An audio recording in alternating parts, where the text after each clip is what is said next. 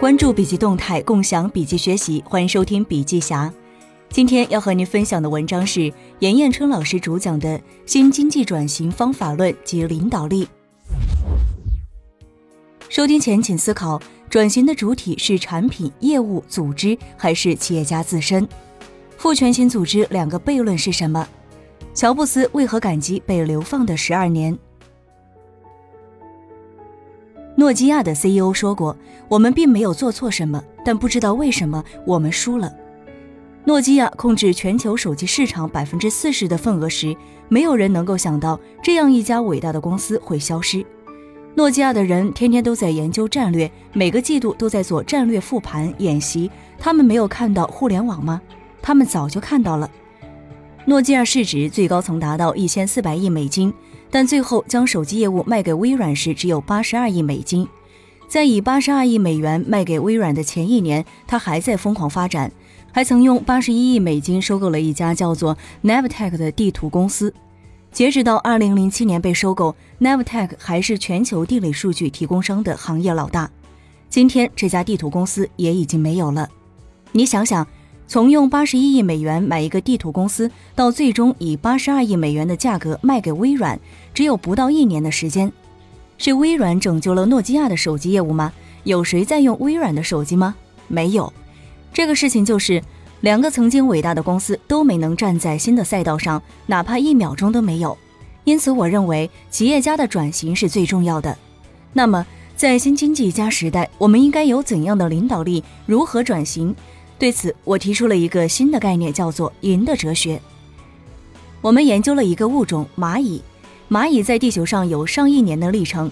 当它发现一个新资源的时候，会群起而动。然而，如果这个食物源即将开采殆尽，那么百分之九十九点九九九的蚂蚁都没有意识到它们即将面临生存的绝境。生物学家很好奇，为什么这个物种没有灭绝？其实，总是会有几只懒蚂蚁不跟随集团行动。他们在寻求生存资源及下一个食物源在哪儿。这一小群蚂蚁改变了蚂蚁的世界，是他们令物种得以传承至今。今天，当我们的旧金矿即将采集殆尽，当我们的目标还在瞄准竞争对手，当我们还在泰坦尼克号上争夺头等舱的时候，有没有人想过，我们畅谈的那些成功的经验其实已经成为历史？如果船翻了，坐到头等舱又有什么用呢？这一幕正如今天各个行业正在发生的情况。第一张世界五百强清单的公司几乎只剩下 IBM。据哈佛数据显示，现在世界五百强公司的平均寿命是四十年，全球民营或中小企业的寿命平均是二点九年。翻阅教科书，查看企业家们的表述，领导力至少有一百种定义。今天我给出的定义是：引领众人去他们从未去过的地方。听到这个定义之后，有人说：“那个导游不就是这种人吗？”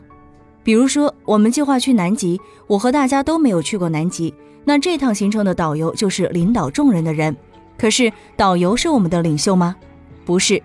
那区别是什么？目的地很清楚，我们企业家未曾去过，但是导游去过。今天的领导力是要在未来不清楚的情况下引领众人。曾经有一个腾讯死亡论。凡是你干过的好东西，腾讯都要杀进来干。后来，腾讯提出了开放战略，要把半条命交给我们的伙伴。这个转变成就了很多公司。腾讯是如何成功的？它是依靠开放战略与赋权的力量。CEO 思考法面对面的访谈了一百五十位顶级 CEO，受访者包括《泰晤士报》英国牵强的企业中的两百家。书中有三个结论：结论一。领导力源自我们每一个企业家每一个人的内心。结论二，领导者要善于做出自己的判断。结论三，管理的全部要义是解决问题并做出及时的决策。在将过去的控制型组织转变为赋权型的组织过程中，存在两个悖论。悖论一，大树下方长不出大树，这是天经地义的。而当我们想在大树上栽一棵创新的小树时，如果大树现有组织中没有一定的宽容，小树也无法成长或存活。这就是为什么有的大公司花了数十亿没能得到太好的结果。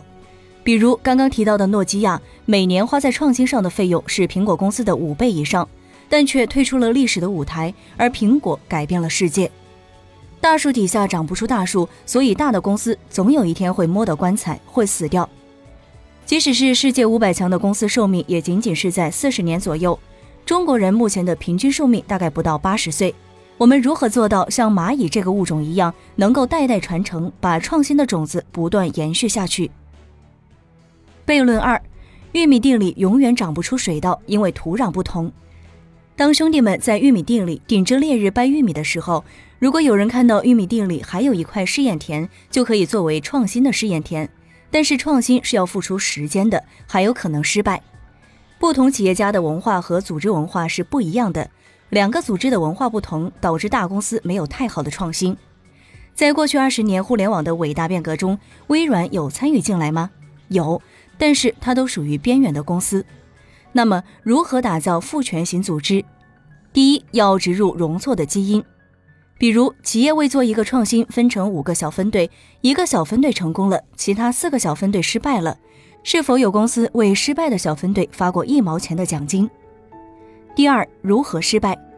优衣库创始人刘景正写过一本书，叫做《九死一生》。没有死过、没有倒下过的企业家，都注定是平庸的企业家。善败比成功更加重要。阿里的湖畔大学每一期都会教授失败的案例。美国百森商学院的课表中有一个课程叫做“如何失败”。百森商学院有三点：快点失败，今天的企业可能每年都要完成一次迭代；早点失败。一旦发现错误，不要留恋。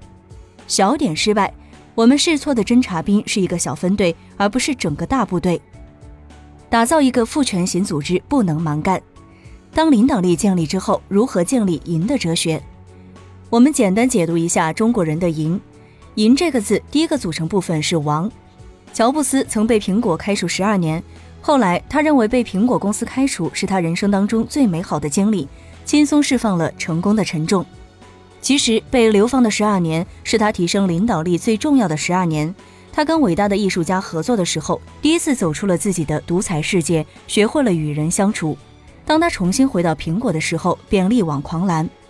他的新领导力提出：我们要不同凡响，我们叫与众不同。银的第二个组成部分是口，领导人应该具备让所有人跟他拥有共同目标的能力。乔布斯其实是一位激动人心的沟通大师。流放十二年归来之后，他真的竖起耳朵，听到很多人的想法，然后激发了所有创造者的力量，创造了一个伟大的团队。他每天都跟他的团队沟通每一个细节。银下面的组成部分，左边是月，这个月在古文当中代表的是我们的身体，表明合作是一个组织最基本的使命。乔布斯被自己的兄弟赶出自己创办的企业，是多么讽刺的一件事情，但是却令他后来改变了世界。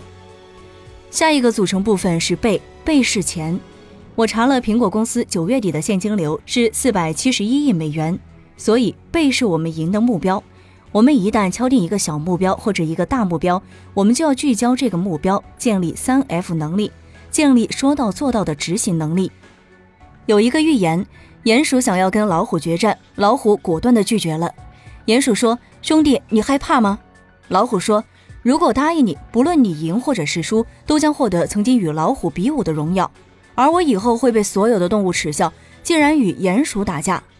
所以，对于领导力，有时候大量的时间管理是有巨大问题的。有很多企业家总是过多的被那些不重要的人事打扰。其实，有时候日程表上百分之六十的安排都是没有必要的。成功的秘诀是紧紧抓住目标不放，不要将时间浪费在无谓的事情上。具体方法是三 F，第一个 F 是 Focus 聚焦。一九九七年，乔布斯回到苹果的时候，公司已经奄奄一息。乔布斯做出了一个伟大的决定，把几十条生产线所有的产品全部干死，只做这四个产品：桌面的、便捷的、专业的、大众的。不到一年时间，苹果公司就开始赚钱。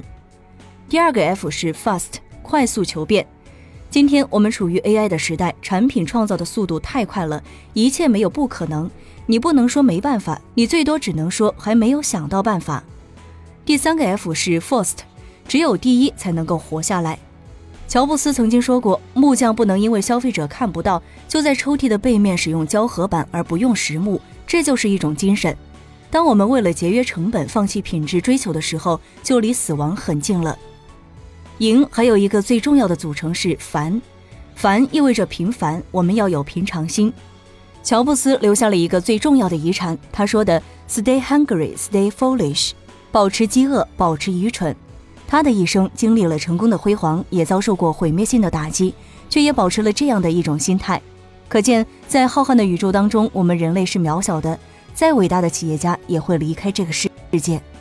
人生不易，企业不经历九死一生，也不会变成伟大的企业。在这个过程当中，我认为最重要的不仅仅是商业模式和资本家的力量，更关乎企业家的雄心。领导力的杠杆会改变世界。德国哲学家说：“如果一个人只顾眼前的目标，他就没有时间去展望整个生命。”我讲过很多有关新零售的内容。今天，企业家到底要做什么？领导者就是要建立希望，指明方向，并且以身作则，带领大家一起去。领导力是带领众人去到他们从来没有去过的地方，相信未来没有不可能。